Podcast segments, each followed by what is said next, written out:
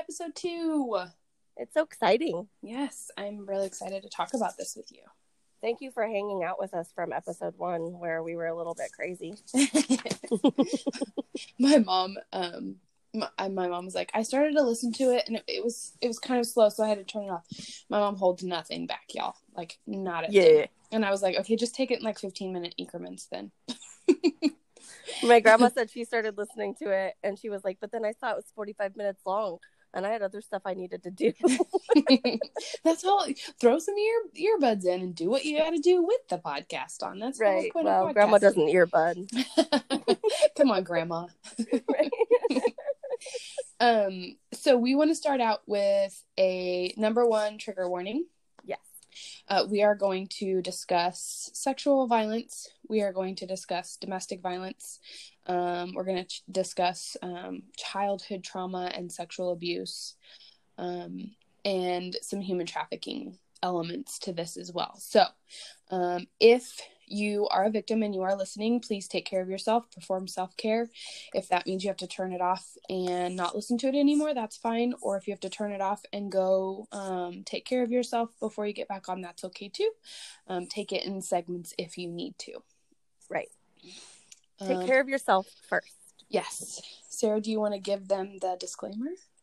Yes. So, our disclaimer is um, Morgan and I are trying real hard to keep these really heavy, awful topics as light as possible. And there are some people out there that don't think that you should make jokes or make light of situations. And if that's you, then um, that's okay. You're entitled to your own opinion, but you're not gonna like us. So you can so, run far, far away. Right. Turn around and run. Just run now. Run and turn it off. And like, don't like a bear is chasing. Still say subscribe, and you can still rate us. I would like for you to rate us like really high, but whatever. Um, but um, yeah, we we're gonna try and make light of some of the situation because this is a hard topic. Yeah, uh, a really hard topic. I mean, that's the name most of, of what we do.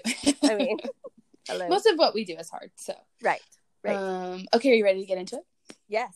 Okay. So the way we're going to kind of handle this is we're going to review each episode. So right now we're talking about part one of the series, which oh, is hey, we should probably talk about what we're actually covering. Well, I was just getting ready to do that. Oh, okay, never mind. part one of the series, which is surviving R. Kelly, um, and so that was literally my next few words. Listen, great minds think alike. I don't know. um, and so we're going to review uh, episodes one and two. I think is what we're going to be able to get through. So we are recording for a second time again. Again. So, second recording, take two, times two. Times two. Last time we recorded, there was a bit of a delay, and I would answer Sarah's question, and then she would ask it. so I was like, we can't, we can't. So um, we're going to review episode one. We're going to start with episode one uh, right now in the Surviving R. Kelly series. Yes. So, Sarah, do you want to start? If you, ha- yes, but if you have not watched it, uh, lots of spoiler alerts. Yes. Okay. Yeah. I mean, we're going to tell you. You don't have to have watched it. You do not have to have watched it. But if you don't want any spoilers, uh, you might hold off before you listen. Absolutely. um. So the way that the show was kind of set up, the first part of the the whole series, so there were six episodes to the first part, and the way it was set up was um, having these survivors, victims, we're going to call them patients. We're going to call them all sorts of stuff today. Um, but having them um, kind of recount their time with um, R. Kelly and what happened and how they met and when they met. Um, it it opens up though talking um, about his childhood um, and getting into his childhood. Yes. Um, so it starts out um, describing his life uh, in the um, south side of Chicago, right? South side of Chicago in the ghetto, the, basically. It was the projects of Chicago. Yeah. Uh, um, the ghetto, right? Is that projects in the ghetto? Is that interchangeable? I don't. I. Uh, that's a legit question. Like I don't. I don't want to say something that's not right, but I don't know. I Okay. just know they called it the projects well, over and over. if so- you know and you want to send us an email, or comment on any of one of our social medias, yes. Um, anyway, so they talk about how they grew up in this, um, you know, poverty-ridden area. Um, his mom was this amazing woman who was in the church, and you know, she was there, except for their She father. was a single mother. Yes, Yeah. their father left. Um, they described him as shy and timid as a boy. Um, and that he, um, we we learn early on that he was molested as a child from age um, seven to fourteen. Um, and his, oh, 13, 13, 14. I think it comes, they say 13, 14. Yeah Okay. those okay. ages.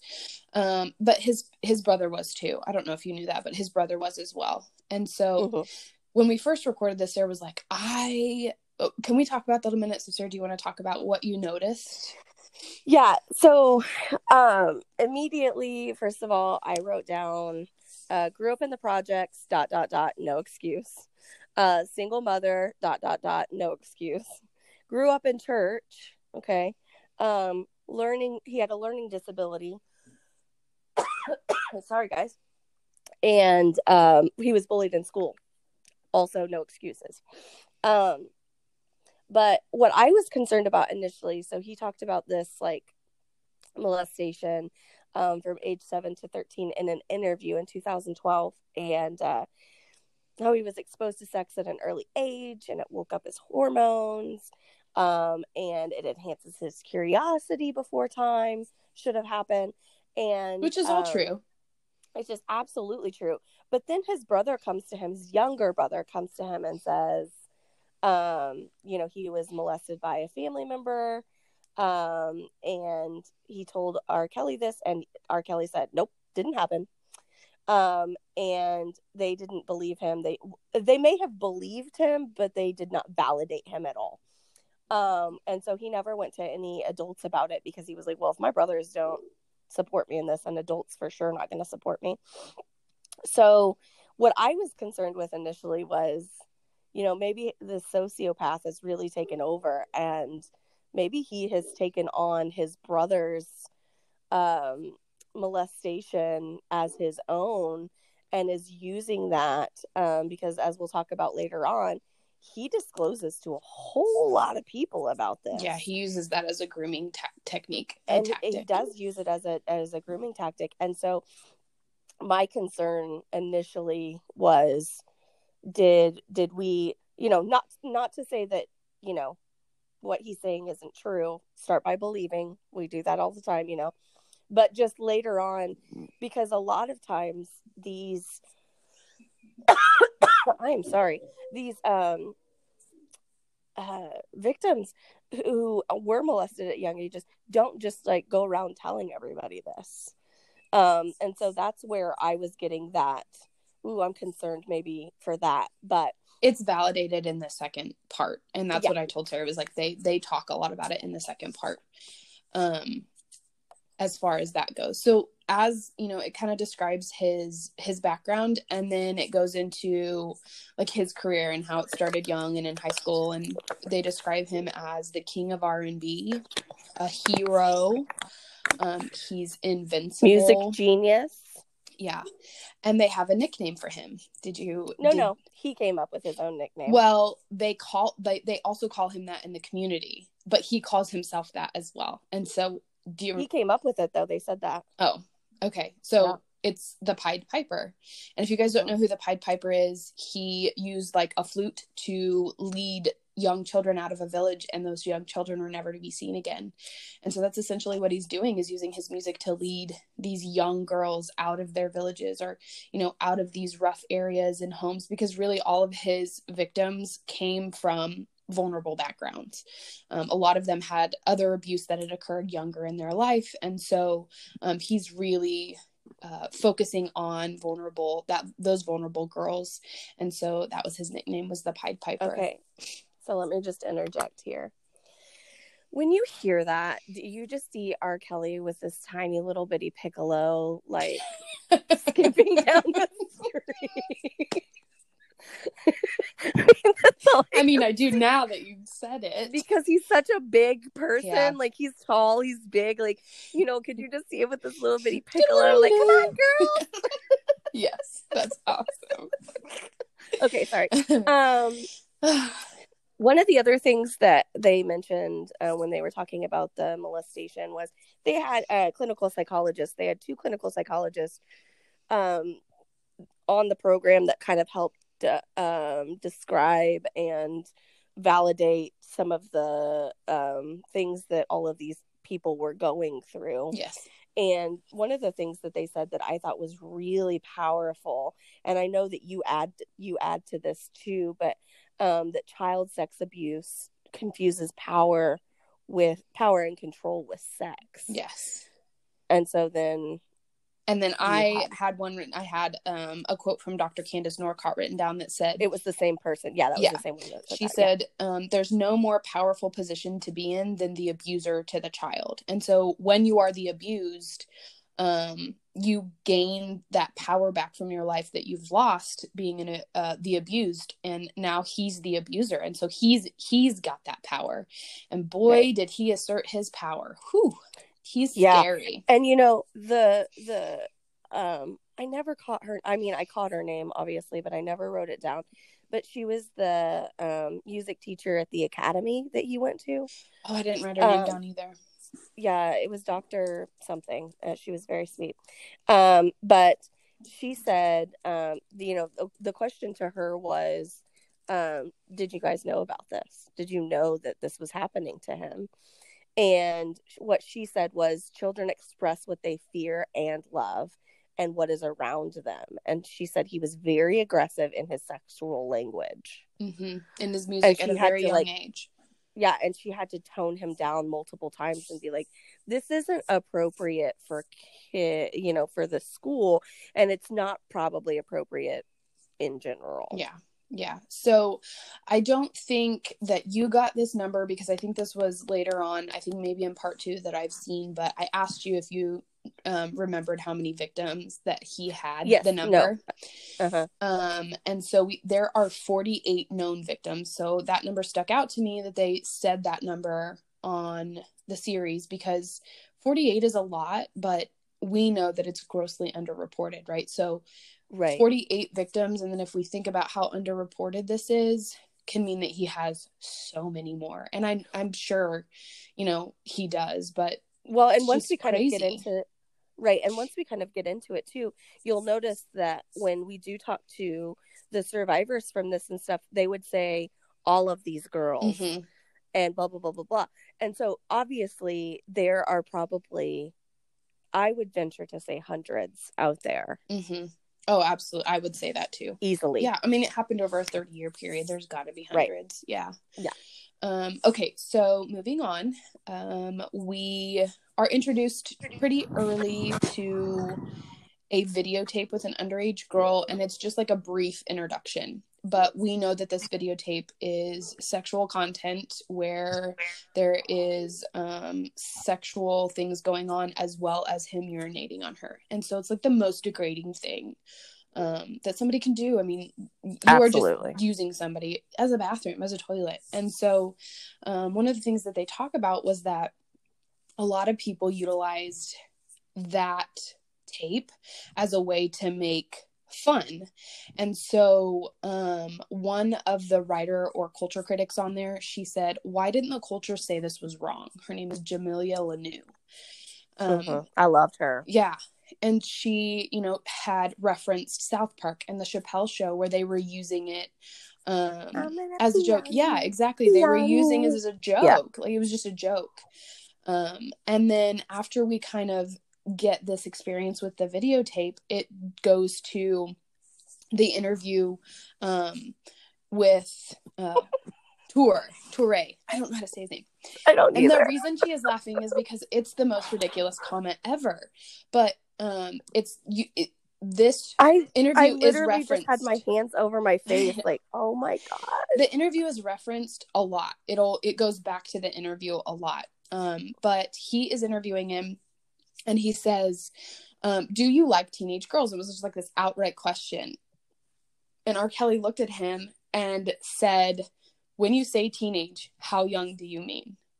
Right. And this is like immediately after he had been it was either was it After he was I acquitted. think he was after he was acquitted. Yeah. And so and and Tori even says like all you had to do was say no. Yeah, yeah. He's and, and then he talks about how No. He tried to hold his face because he didn't want him to know how big of a mistake he made. And he said it was disgusting to sit across from him because he was eating it up. It was like, ooh, you Right. know, like this topic, you know, it's it was he was just absorbing it in a really creepy way. And he looked at him and goes, Well, 19 and younger, teenager, a teenager. You know, it was like, Are you kidding me? Are you kidding me right? Like, what do you mean how young? Too Right. young for you to be to be around, you old disgusting man. Right. So, um that's kind of an introduction to what you get and then we go into people he knew and victims. And so I think we said the first one was um Jovante Cunningham, right? Yes, that's the first one I had. Yeah. Um and I have Lizette written down, but we'll talk about her in just a minute. So yeah. um Jovante Cunningham, he met her in 1991 at the age of 14. 14. Um, What were you doing when you were 14? I was an eighth grader, so I was learning how to be around other girls, and I was Painting my nails. eighth grader. and- Like, gross. Right. Yeah, yeah, but you know that's part of of this um significant inequality from how I grew up to how these girls were growing up. Because you know they were doing whatever they could to get out of that environment out of the Right. projects and out of the ghetto. And that was what it was all about. Every single one of his girls had aspirations to be a singer or in music. And she sang background vocals for him. And he didn't directly physically assault her. At least we never heard that from her. Right. um but she you know was a victim of his because she saw him doing things to other girls And the mental abuse. yes absolutely Oh gosh. and Yeah. so i remember in the very beginning when we are introduced to her she the last thing she said was he is truly a talent and so you could see that there was this admiration for the the artist that he was but you could also see this just significant amount of pain that she had from Right. what she endured and so And Giovanni was um charged with um by R. Kelly to go and quote unquote get me some girls. yeah go out and get me some girls is what he would and so this is a yeah this is like a recruitment tactic and you see this a lot in trafficking because if morgan who's my peer comes up to me and is like hey you should come hang out with me. I'm hanging out at the recording studio tonight. There's all sorts of people there. R. Kelly's gonna be there you know like that kind of stuff. Um you're like heck yeah how do you like how do i get in part of this? And, yeah. you know and he was he was known in the community in chicago already. Hmm Um, very very well known. Yeah yes at a very young age he was introduced to um, music execs and things like that and um, was just you know everybody said how much of a musical genius he was and you know that kind of thing. So everybody knew who r kelly was in this area of chicago Yeah. Well, and one of the things that she said about that too was um, he would tell us, go out and get me some girls. And she said, we weren't looking for underage girls. We were just looking for girls our age. They had no clue that what right what he was asking them to do was this nefarious, you know, thing so that he could utilize his power and control over these young girls is just it's sick the way that he asserted that and he always used somebody else to try and contact the the girl. It was never him the girl. directly. No. um and he did have some contact with some of them prior to but he never gave them contact information directly. He would always have one of his staff members do it. Yeah or the girls in in this case when he when they were younger. Yes. Yeah. Um she she did say you know throughout this that we were just trying to make it we thought we were going to be something and um you know he liked high school girls because he could make impressions on them Yeah. And at one point, um, they said, um, How did it feel to be a 14 year old girl during this time? And her face changed and she began to cry. and she said, We were just trying to survive. And I have to say that there are certain questions that really just turn each one of the victims. There's something that you can see them start to process when something is asked. A lot of physical abuse questions. So, um, the... I almost felt bad for them too because it was like, you know, that this is something that they're still processing through. Mm. I mean, even though we're 30 years later, this is something that they are still daily processing through.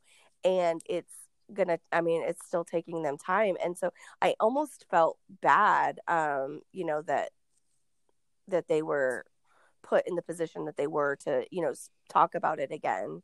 Um but i also thought that they were like the most brave. Oh, absolutely. These women are like the most badass people that you can will come across because yes. they went through this. And some in the beginning when they talked about it, they called themselves a survivor. They called themselves a victim. Um, somebody said, "I was a victim. I lived it. I survived it." Um, and so uh-huh. they're out here telling this, but one of them, I remember specifically, um, one of them, I think it was a Ashanti McGee.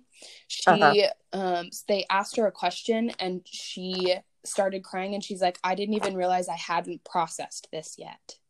Yeah. And look, those words came out of her mouth. And so I was just like, man, these these girls are seriously badasses for being able to She was the one that got up and had to leave in the middle of the interview, right? No, that oh. was oh. um Pierce. Oh yeah, yeah, yeah. Geronda. Okay. Anyway, Geronda. Yeah, Geronda. Yeah, that's right. Um, but when we when we encountered um Giovanni, she is so eloquent too. I I oh, really gosh. enjoyed listening to her speak because she is just this eloquent individual who is able to articulate how she's feeling or how it made um you know society see things in a certain way and she's so eloquent right. eloquent and she talks about the first time that she witnessed a sexual act in the studio at the age of 14 um, and she said uh, we were all right there. Um, and she said one of her teenage friends were in the booth with him and he had her bent over and we were all right there, but none of us were of age. And that, that is, you know, of age to be having sexual intercourse because age of consent in Illinois in 1990 was 17. Right. So, and somebody said, and I, I wrote it underneath Giovanni, but I don't think it was her. Um, I think it was, I, I honestly think it was that culture critic um, but she said, um, we all knew it was going on, but we didn't say anything because we were black girls. No, it had to have been. It, we didn't say anything because we were black girls. Mm-hmm. And yeah. like that's the theme throughout the whole um documentary, docu series, whatever. Um, because it I truly and, and Morgan and I have talked about this, we truly think that had this happen, unfortunately, saying this out loud hurts me.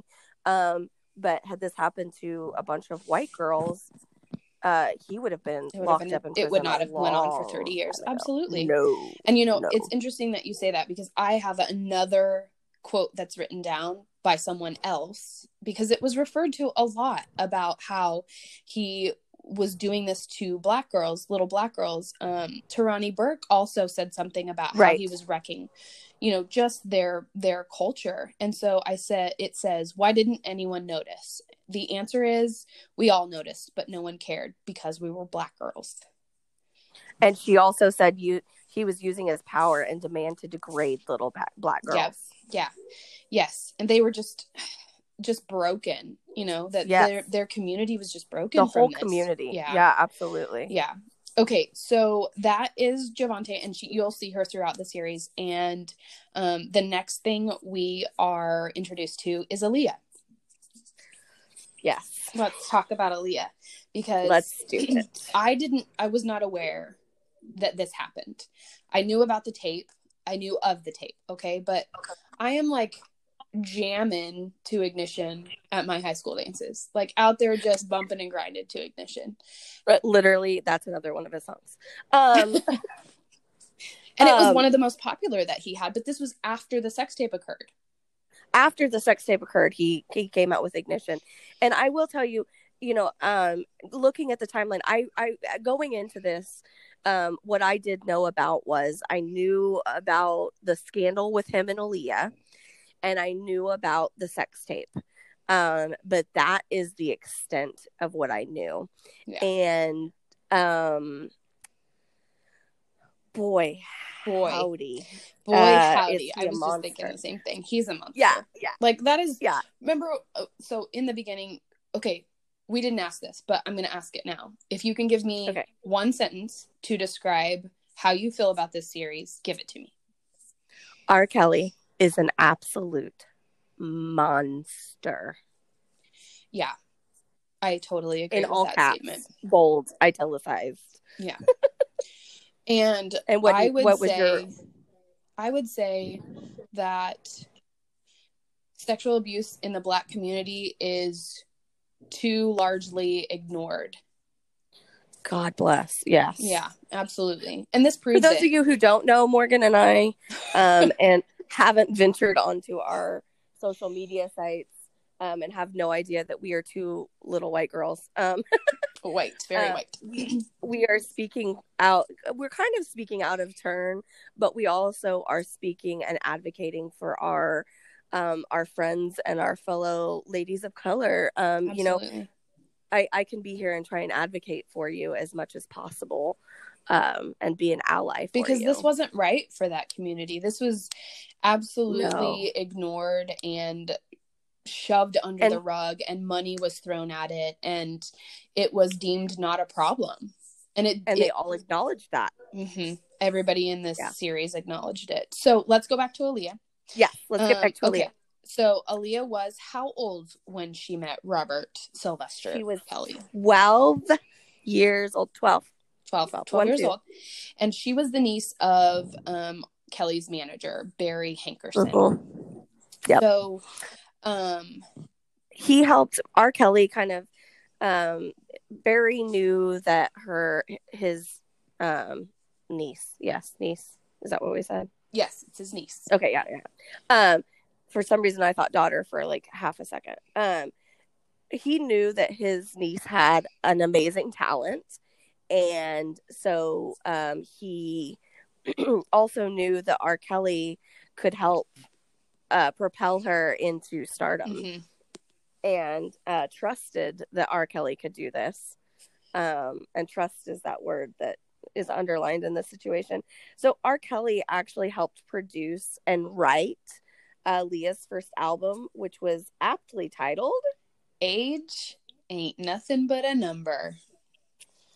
And the title track from this, Age Ain't Nothing But a Number, is a song about young women trying to, or a young woman trying to get an older man to have sex with her. Yes. And, And the quote that I have next to this, somebody said, um, it was a perfect song for hiding in plain sight. And he did that. yes, Look at his nickname, the Pied Piper. I know. Like he he threw this out there in 2017. Did you see the Facebook live video? Um Yes. from May 17th of 2018. Sorry. Um, it's too late. They should have done this Yeah. two years ago, is what he said. And, Yeah. And I think he was they had um taken him to court again. I think he was charged with something again at that time. He'd been charged Mhm. several times. But um he said it's too late. They should have done this two years ago. Like yeah, he just lived in plain sight. He really did. yeah, yeah, Yeah. Um, so they they met when she was twelve. Um, he started kind of um, what the music industry would say is um, helping her find her talent and you know that kind of stuff. Uh, what we would say in the forensic world is he started grooming her Mm-hmm. um, at age twelve, and um, they became instantly close. Yes. uh, and that was noticed by multiple people from his camp. Yeah. Um, and multiple people had questions about like, you know, is something going on between you two? Is there, you know, anything going on? Whatever. Okay, so let's talk about the interview then.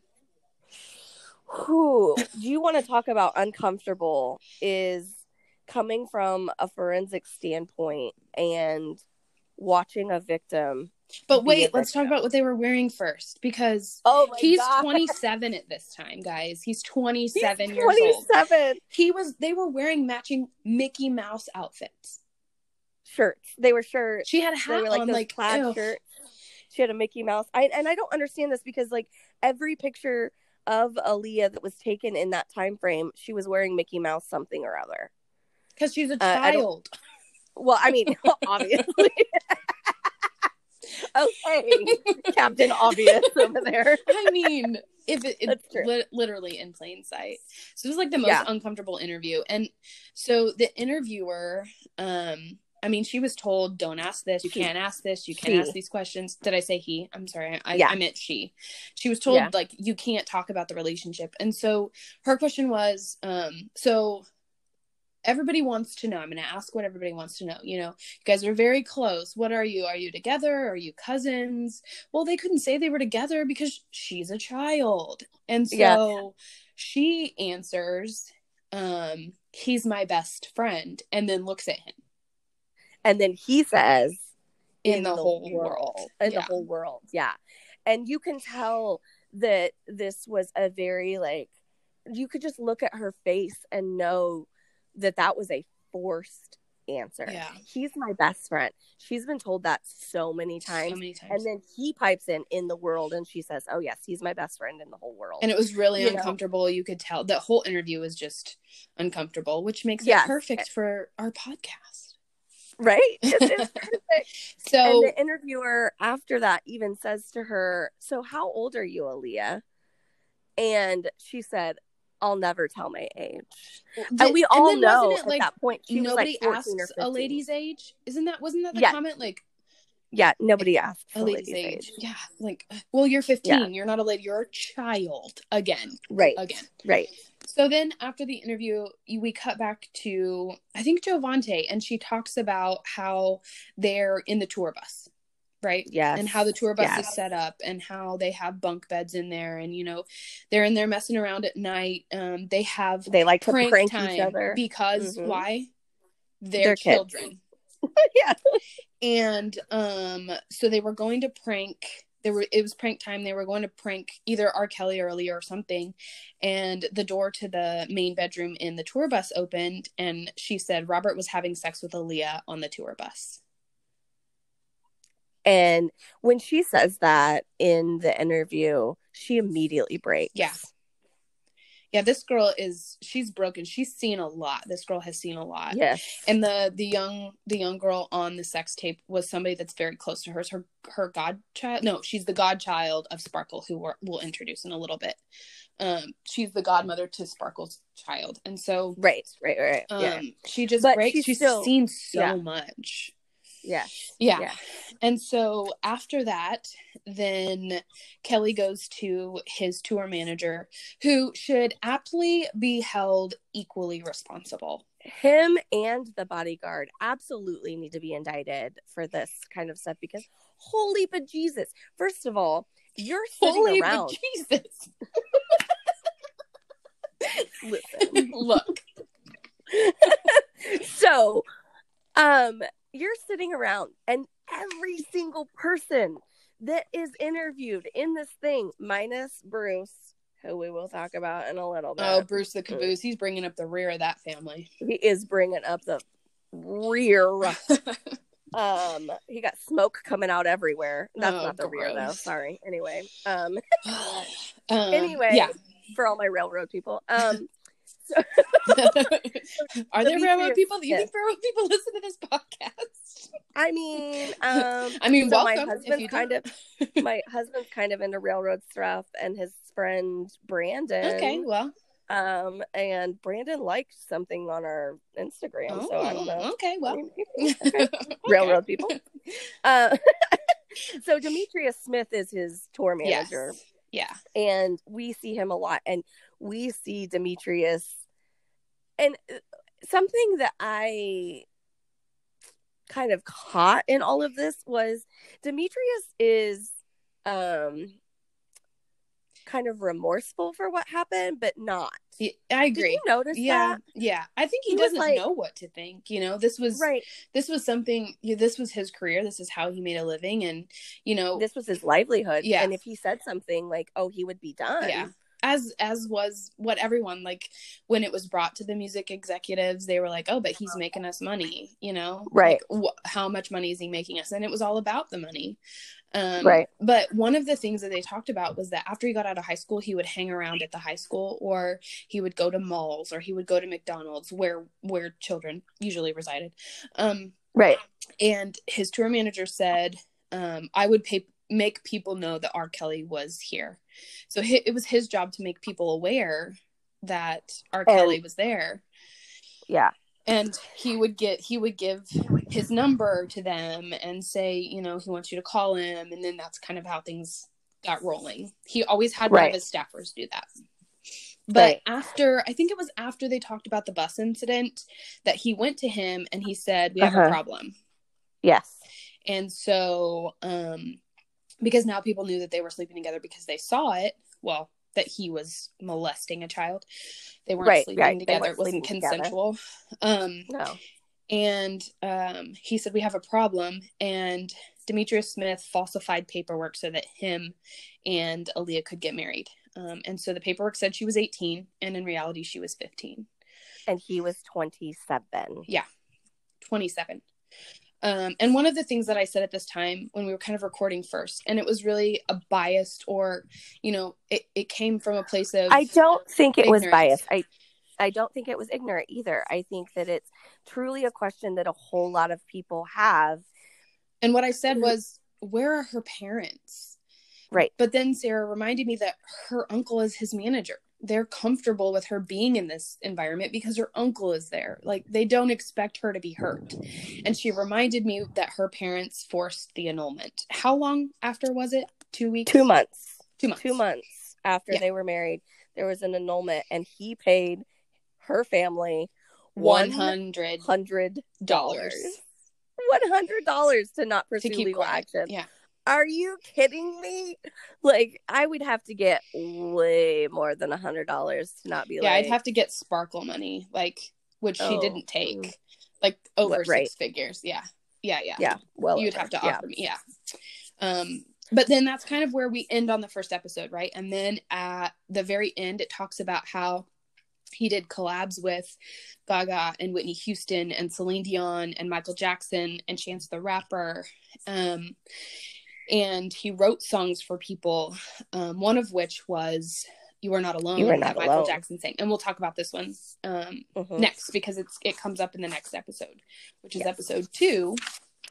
Which I wrote down the very first thing I wrote down for episode two because they're still kind of like um they recap things and it was something that maybe I either didn't catch in episode one or it was something that was literally just said in episode two.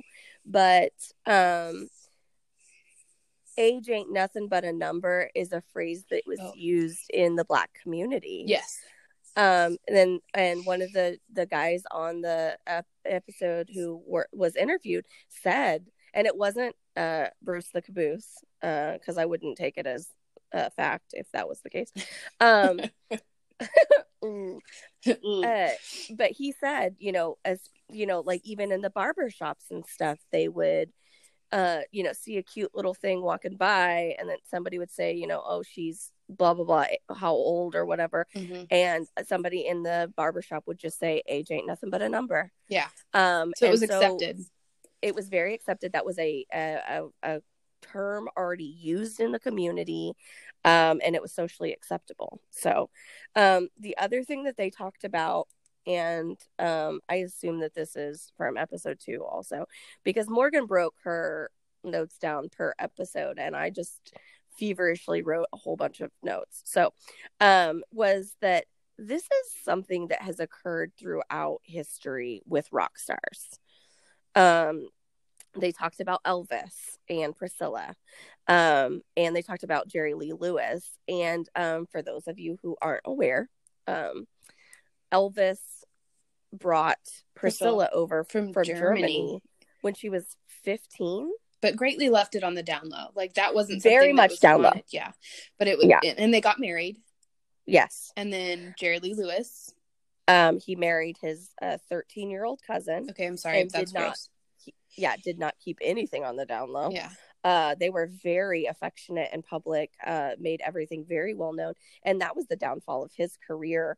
Um, and what I wrote down here was, wasn't that the era though? Yeah, and we talked And- about how they got married. They got married young, and it was acceptable back Yes. there. And then they, my they grandma got married when she was 16 Yeah. and you know and and my my grandpa was 20 and um you know and we're talking with the R. Kelly thing this happened in the 90s Yeah. you know this isn't 1957 where you have to marry young real you know real young where you're doing the you- sock hop. right and you're doing the sock hop with each other and He's dry to- humping on the stage. But g- Right. let's. I'm sorry. and letting girls touch his penis like no, not letting them, so- forcing them. Let's. well forcing yeah forcing yeah them. Yeah. So yeah, Ugh, yeah. So then, like, Yeah. we get into episode two, and you know, one of the things that I have written down is that he's the Pied Piper of R and B, and so somebody else Mhm. said that. There were several people that said that, um, but we're introduced to his older brother. Bruce the Mm. caboose, and this he's like literally bringing up the rear in this family. He is interviewed in a tan jumper from jail. All of his interviews occur from jail, and so right Mhm. there, I'm like, bro, your credibility is like non-existent for me. I don't value right anything well that comes out of i your was mouth. pretty excited about it because i thought maybe he had been indicted for something related to this so i was a little bit excited at first i was like oh hey let's let's let's see what this is all will about tell me how disappointed you were when you found out it was oh for god robbery. mouth i mean the first time he opened his mouth i was like uh and rewound Yeah. and played it again to make sure i heard it correctly Yeah. And so one of the things that he said that I was like, okay, I'm done with you. I don't I don't respect anything that's coming out of your mouth. And he said, "What is the big deal? What is the issue with my brother? He is a rapist and he is a child molester, sir. Yeah. he's a pedophile What do you mean Uh, what's wrong with your in- brother? Your judgment is skewed, sir. You think Yeah, robbery uh, is okay. Stop talking. they like uh in, in the uk they call it a pedophile a pedophile. A, did pe- you say that in your british accent? a pedophile. it's a pedophile It's a pedophile. okay Uh, um yeah no i i wrote down immediately that he is just as much of a monster and he said he literally did not see the problem with the age he was like i mean robert likes young girls i like older girls that's my opinion he likes younger girls what's wrong with that well what's wrong with that is that their brain is not even close to fully Ugh. developed they can't Yeah. make consent like they they can't make decisions that adults can make and now and we didn't really even Some of them had this. 10 years left. Like his youngest victim was 12. They still had nine years left before their brain was fully developed. Like, oh yeah come Yeah. on. and and, that frontal lobe, learning your decision making lobe is your frontal lobe. Let's just, let's throw, like, that's not fully developed in women till 21 and men until 25. And so 25 yeah there were some times when his wasn't even fully developed. right and and and what we're finding now in the forensic community and and looking back in the psychology community and all that kind of stuff is that um your brain physically changes Mm-hmm. From Because trauma of in the your trauma. childhood. Yes. Yeah yeah and it affects Every aspect of life. Yeah. I mean, um if you haven't heard of the ACE study, you'll hear us talk about it, but it's I was it, gonna say tune into a later episode and we'll Yeah. we'll discuss ACE. it literally changes the child's brain to um be hyper aware to danger all the time and that's set off all, All the, the time. time. and so later on in life you have chronic health issues i mean it leads to chronic health issues trauma like this does so you know when we talk about that these girls aren't just affected you know on the short term there's long In the- in- effects right in the immediate. yeah yeah. Okay. so when he is described um he's described in two different ways. He's described as r. Kelly where he's caring charisma- charismatic funny. You have a beautiful relationship and then he's described as robert and you don't meet robert until he's built um, that vulnerability and that trust so he would Yes. tell people about his childhood trauma and his molestation and that's how he would groom them and so he would transition from R. Kelly to Robert, and that vulnerability, he would build a vulnerability and trust, and then he would transition into this ab- abusive behavior. And one of the ways that he built that trust and kind of would test the waters was tell his victims that they now had to call him daddy. Okay, by the way, anybody who um I mean, no judgment, okay, but anybody who calls their spouse daddy or their significant other daddy or their significant other mommy, Gah. gross. I just That grosses me out. my kids call me mommy, so that's right.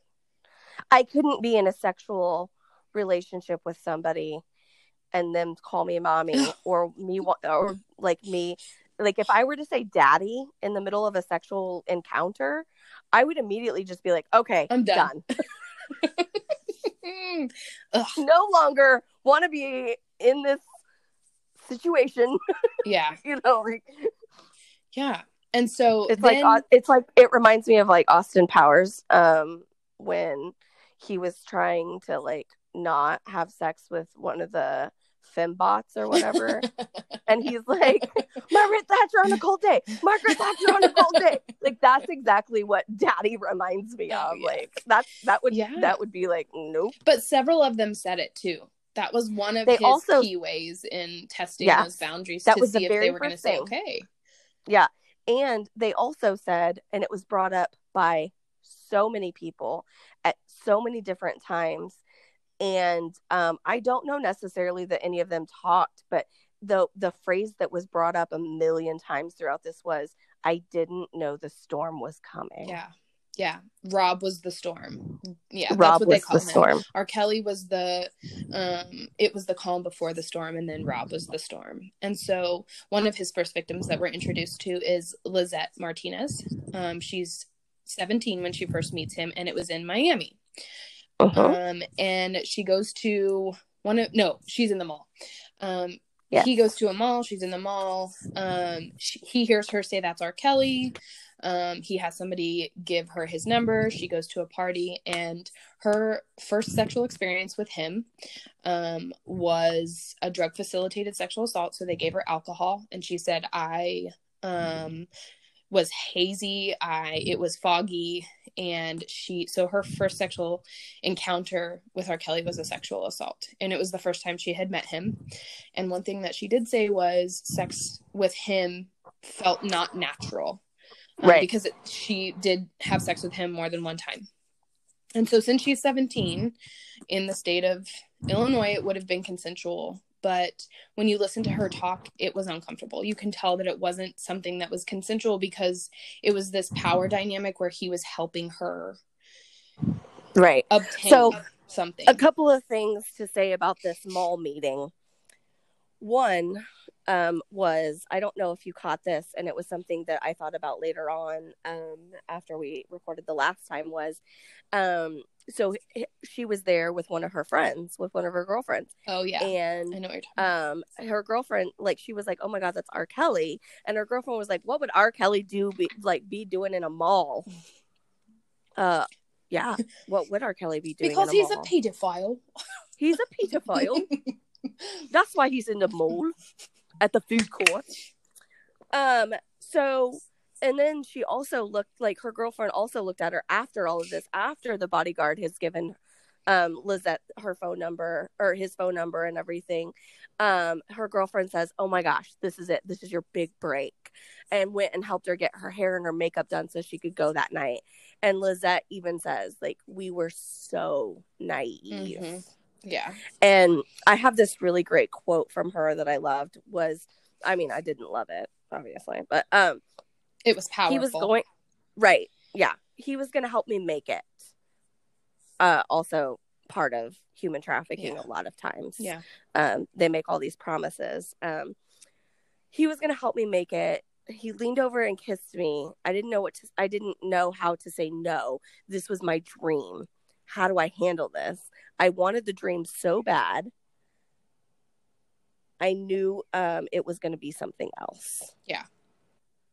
And so, and she also said he was hard not to like, though. yeah, that because because he was in R. Kelly mode. Mhm. Yeah, he was in R. Kelly mode. And so, you know, we learn about her that she ends up pregnant by him.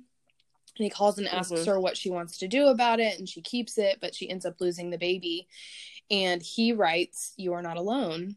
Um, and Michael Jackson sings it. So, You are not alone. Alone, I am here with you. I honestly, um, in in all reality absolutely despise Michael Jackson also and refuse to Yeah. listen to any of his music. And so um, I do remember their uh, encounters end because he gives her mono. She ends up with um, Guillain-Barré uh, syndrome, which puts her in the ICU. And she says that he never showed his face. And guess what he did? He threw oh, I How don't know, maybe Sarah? like pay her family. Oh, enough it was enough to like cover all the ICU bills, right? A thousand dollars. And we looked it up. This was in the nineties, right? And so a thousand dollars in the nineties is like nineteen hundred dollars now. And And so still no difference. So that that Still was not going to cover your ICU And then bills. we are briefly introduced to his wife andrea um, her maiden name is lee and is now kelly um, they met when she was 19 and Yeah. she was a dancer for him um, and so her brother is actually one of his bodyguards Drea, yes. So we'll call And her Drea. she goes by Drea. She goes by. Um, and you can tell how broken she is. Um, I think my But in the beginning, oh yeah, my first Yes, impression of her was how strong she well, was. Well, then she had to relive it. Then And she then all was of a sudden was recounting like, all of these things that happened. Oh. Yeah. right. Yes. Yeah. Yes. I mean, So, she's still super she strong. said she experienced But- his power, him his, assert his power over her after he proposed and she accepted. He um surprised her with a wedding, so she had no idea it was going on. So she didn't have any family there. She didn't have any friends there. He planned this wedding in a hotel room, so she wasn't in a white dress. He had everything planned. He had the cake, the flowers, everything, except for it was like this secret hotel room wedding that he planned. And she said he crossed the line from being generous to controlling um in that moment she said that's when he crossed the Right. line was what to do that because she had no idea about the wedding um and then it it goes to her. She kind of recounts some of the things um that happened. And she said um at one point he showed that vulnerable side and the side that was sweet and kind and somebody she knew. Um, and she just wanted him to get him back to the good guy that she fell in love with which is really And I have written right after this vulnerability. yeah absolutely and you know when you have a dynamic of power you have a loss of perspective Mm-hmm. of reality so he asserted so much power over her i mean she Right. would be locked in a room and she would have to knock to come out which was which was indicative of all of the the women that he victimized um he asserted this power of them they had to call him Right. daddy they couldn't look at other men um they couldn't talk to other men they had to keep their head down they had they were locked in rooms and then if they did something that he deemed um that was wrong he would put them on punishment and so Right. Now, but it comes in slowly and it's a step by step process. It's not it it wasn't um you know like kind of what we talk about when we do our domestic violence talk and stuff is that um it it's not like you go on a first date and somebody punches Right. you in the face because you don't like, have any "Heck connection yeah, to I'm gonna keep person. this relationship Yes. up. Uh you would walk away. Right. Right. You would walk away immediately. So um it comes in so slowly and and one of the clinical psychologists talk, talks about that Mhm. and it's a slow process of isolation. So like if you guys have only been together for a month and all of a sudden the your your significant other is like I'm taking away your phone, I'm taking away all of your social media, I'm tracking all of your moves, like that kind of stuff Yeah. you'd be like peace out, see you, bye. You know, um but you know all of a sudden it's like you right. know and then your you remember how I like talked me, so about don't learned need to talk to helplessness in the first the dogs in the cage um one Yes. of the clinical psychologists discussed this Mhm. and you develop this learned helplessness so Yes. he groomed them to the point where even though they could leave they couldn't leave they didn't know how and you know when she said Right. i just wanted to get him back to the good guy i fell in love with, that's indicative of him building that relationship being vulnerable having her love him and trust him and then he changes into once he realizes he has the hook then he turns into rob the storm and you're all mine and you're not going anywhere and there was significant Right. financial um abuse with her he had all the money she didn't have anywhere to go they had three children and so um he was he just he's a monster I don't know how many times we can say that. Um, and so that's kind of how we're introduced to Drea. And then we get introduced to your girl, Sparkle. Yeah, Move, my you call girl. I love me some sparkle. Uh, she, uh, um, language warning, language warning. She is a bad bitch right here. This girl. Yeah. She I um love she her. really has a strong moral compass. you know, she she has this significant moral compass. Oh, yes. And you want to talk about eloquent, um, you know, with uh You say that was a Giovante, French she. Sparkle is. Giovante. um Giovante. That's all Oh, the that's French. I know. Um, okay, so Sparkle is somebody who does background vocals um, for R. Kelly, and she was never a victim of his. Um, however, she witnessed the victimization, especially of Drea, one of the first times she was over at his house. She said she was there with all the boys and they were watching basketball, and she kept hearing this knock. And she finally looked down and goes, Do you not hear that? Are you not going to answer it? Where's that coming from? And he tilts his head back and yells something like, Yeah. Or, yeah.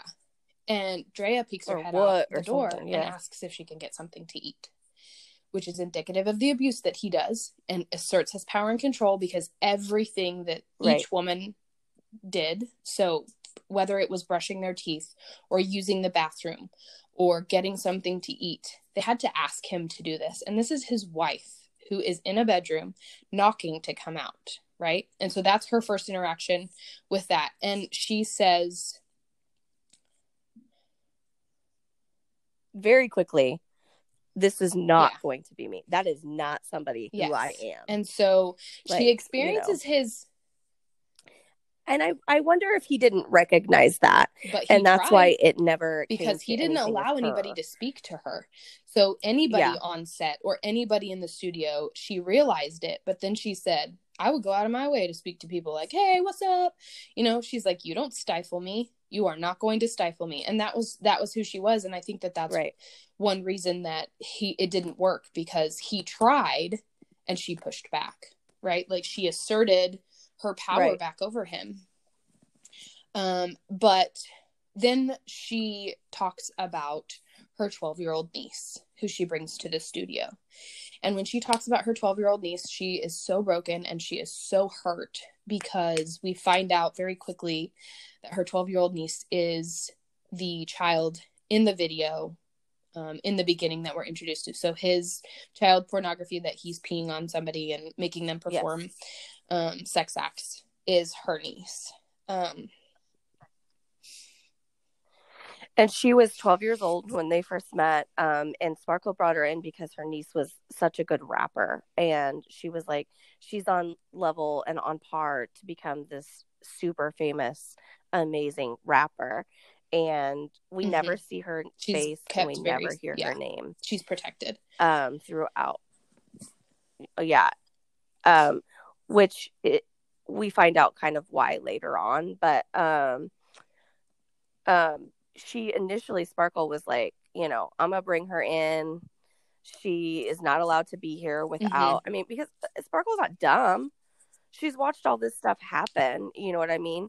And so she's like, you know, she's not allowed to be in the Mhm. studio without either me. But then she walks in one day and she's there by herself. She's like, Um, "What are you doing here?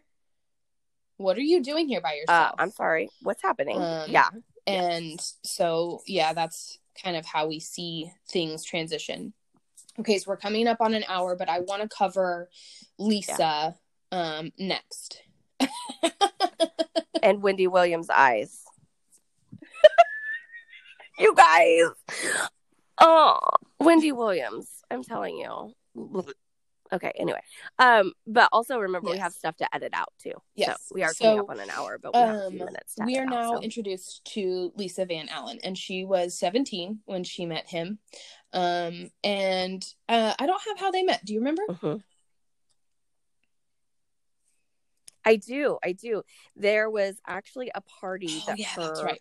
friend was going to, and she was there she just went with her friend was sitting there all alone and she even said i think i was probably the youngest one there so i didn't think that there was any reason r kelly would want to engage with me um mm-hmm. and because he was 31 yeah. years old and so she talks and about she this interaction and then she ends up in the studio and she of course had you know and she was an aspiring singer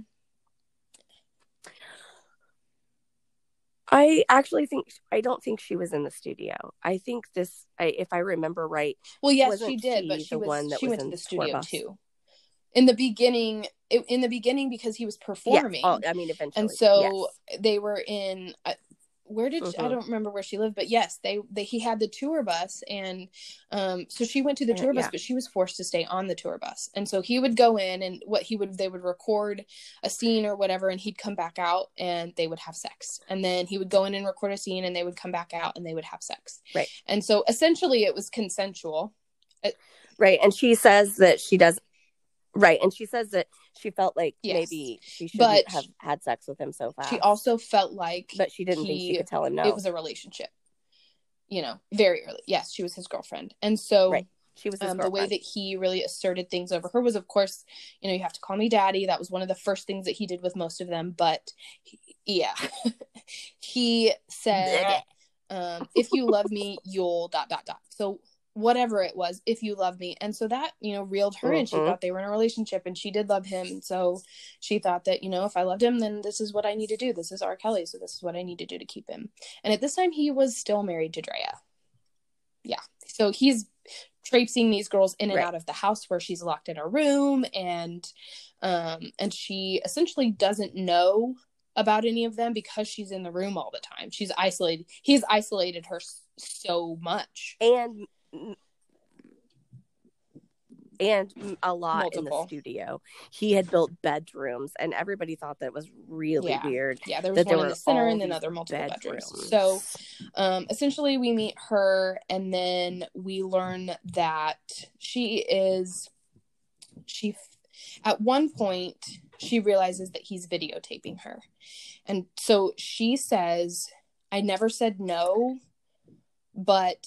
I didn't want to be videotaped. And he always had it. Right. And she said and he didn't and and she said he didn't ever yes. make it a secret though.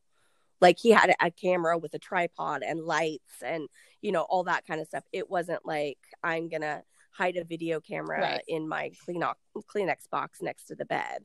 You know, uh, it, it was very much right. this is what I'm going to do.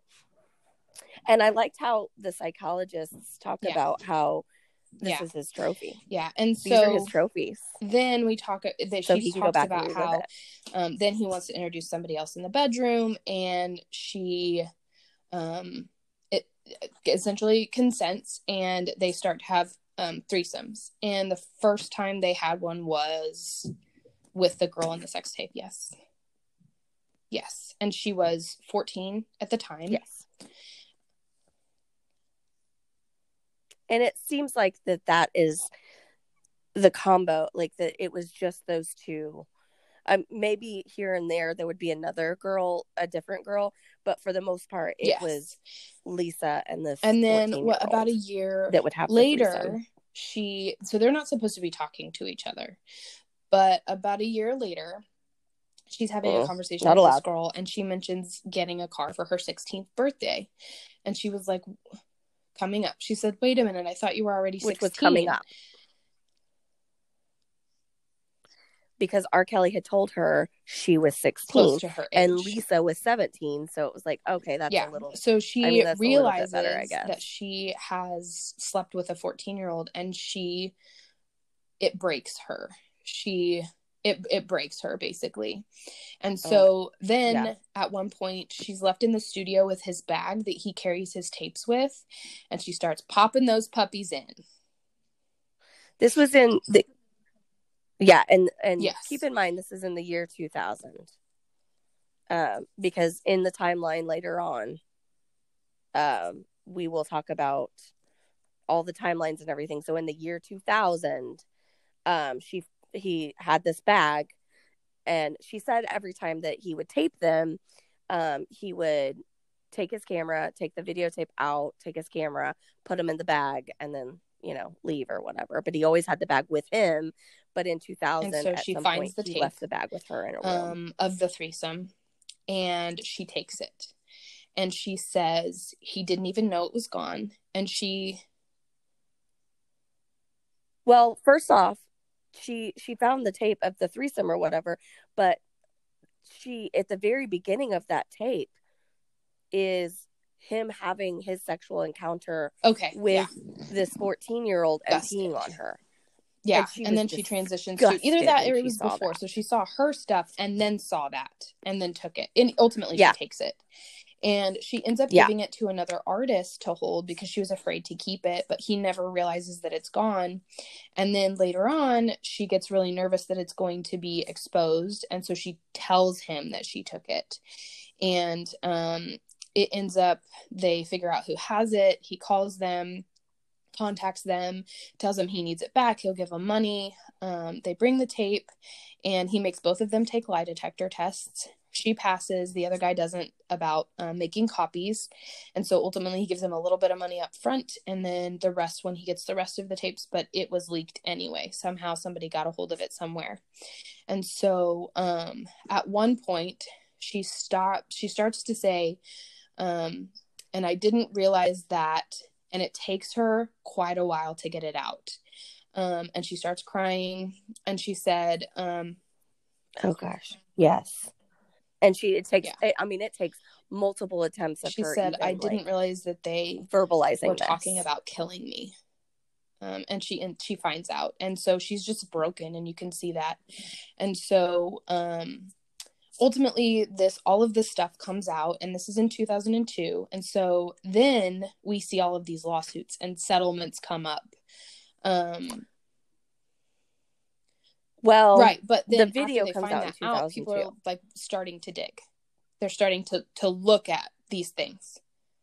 No. prior to the video prior to out? that. Prior to that. Yes absolutely. So the chicago sun sun times had a um oh yeah a that's right.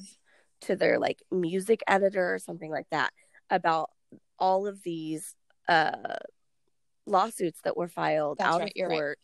Uh, with underage girls and they said in this um they went to the legal counsel at the Chicago Sun Times and said, you know, do you think you could kind of look into this? This would be kind of interesting. This would be like a kind of breaking story, whatever. And so the first story that was ran about all of this was um, December 21st of 2000. And it was about all of the underage girls and the lawsuits that had been filed. And they were getting oh my god and just you wait till the second part because oh, you're gonna be floored at the And- second part because um it's like a settlement factory in this one um office one law office. I can't wait till you see it because you'll be like what? We'll Yeah. talk about that too. You just wait. What? Um all Mhm. of them had to sign sign non-disclosure agreements um that was used to keep them quiet because again let's think about this we have a vulnerable child in a poverty stricken area that's going up against a music artist who pays them off in five to six figures something that they Mhm. would never make in their lifetimes um, to keep them quiet.